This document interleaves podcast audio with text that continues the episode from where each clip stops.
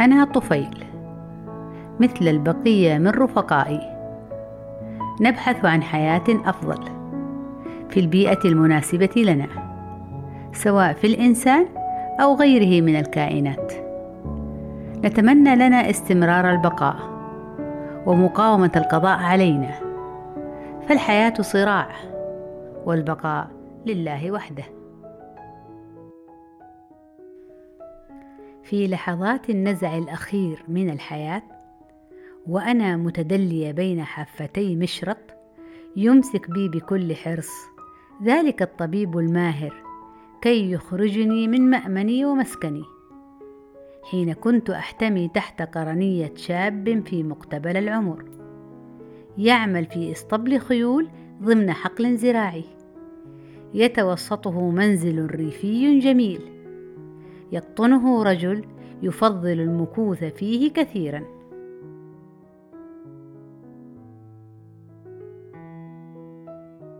كنت أتجول في الأنسجة تحت الجلدية لسائس الخيول بكامل راحتي وفي يوم سعيد فضلت الهجرة لإحدى عينيه مستغلة مرونه جسمي وانسيابته المعهودة غير مبالية لإنزعاج الشاب ولا معيرة لردة فعله أي اهتمام بل كنت أحسب أنه قد تأقلم على وجودي في عينه محتمية بها ومستمتعة في رحلتي داخلها. وأنا في اندهاش واستغراب من ردة فعله برضوخه للأمر الواقع وعدم اعتراضه على ما يجري. عندها أخذ لسان حالي يردد قائلا السكوت السكوت علامة الرضا. علامة الرضا.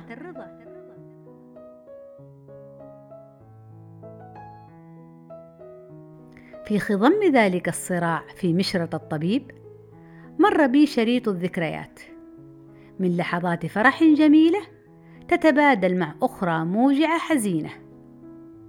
لقد شاءت لي الأقدار أن تبدأ حياتي وأنا مستطيبة المكوث داخل جسد امرأة مقعدة. تسأل المعونة من كل أحد وترجو لطف ربها الواحد الأحد. لقد عشت حياة لا بأس بها. حين كنت جنينا خيطيا جميلا. يتزين جسمي بأنوية متباعدة ومتناسقة.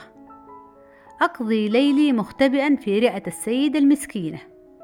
وفي النهار أتجول في الدم المحيط لها محتميا بجلدها المترهل الرقيق. وكان يرافقني ذات الجسد بعض من رفقاء درب الحياة العسير. ننتظر من يغير حياتنا للأجمل.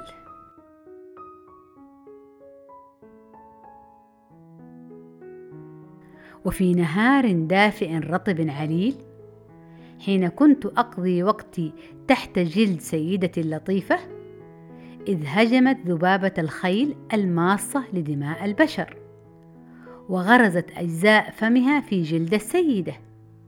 تبحث عن وجبة دم تسد بها رمق جوعها. في ذلك الوقت من النهار. وفي ثانية واحدة وجدتني داخل جوف الذبابة. أقابل مصير الهلاك والفناء. لقد ابتلعتني بعنف ورمتني في جوفها بقسوة.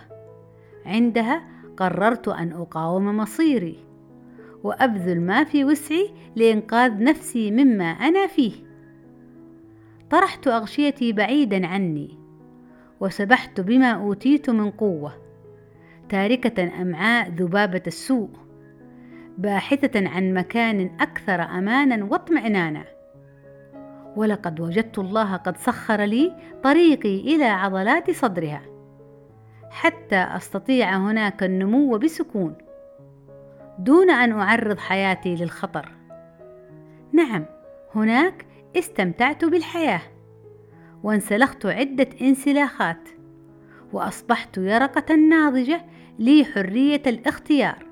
في البقاء داخل عضلات الصدر أو هجرانها إلى مكان آخر.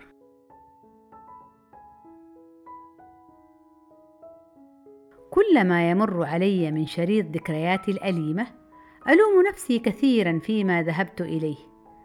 وفيما اتخذت من قرارات خاطئة وكنت حينها أراها صائبة. نعم لقد قررت خطأ أن أذهب إلى أجزاء فم الذبابة.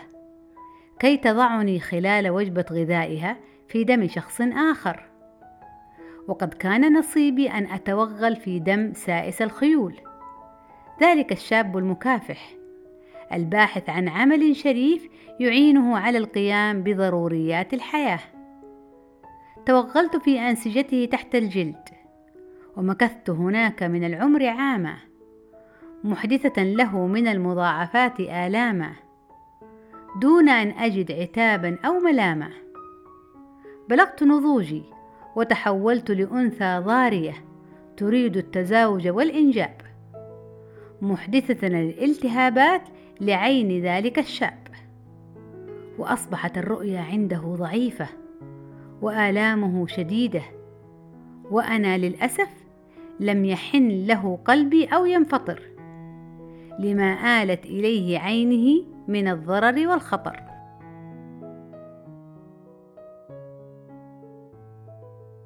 وذات يوم حين كان الشاب يستظل في جدار اسطبل الخيول إذ رآه صاحب الدار ذلك المنزل الريفي الجميل وكان قليلا ما يغادر داره ويقضي مشواره.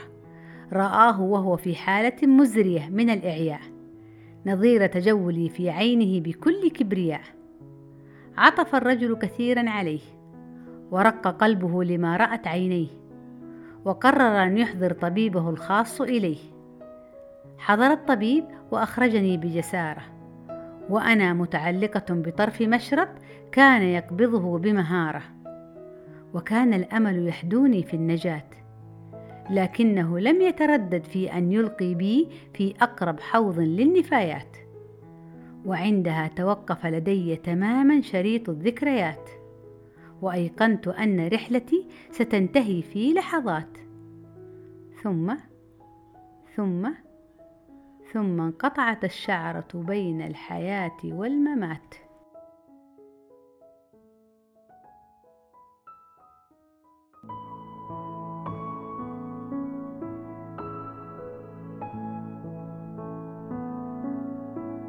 سمعتم الحكاية وعرفتم الرواية وكانت النهاية ويتجدد لقاءنا بكم في قصة طفيلية أخرى تشد انتباهكم وتستدعي اهتمامكم.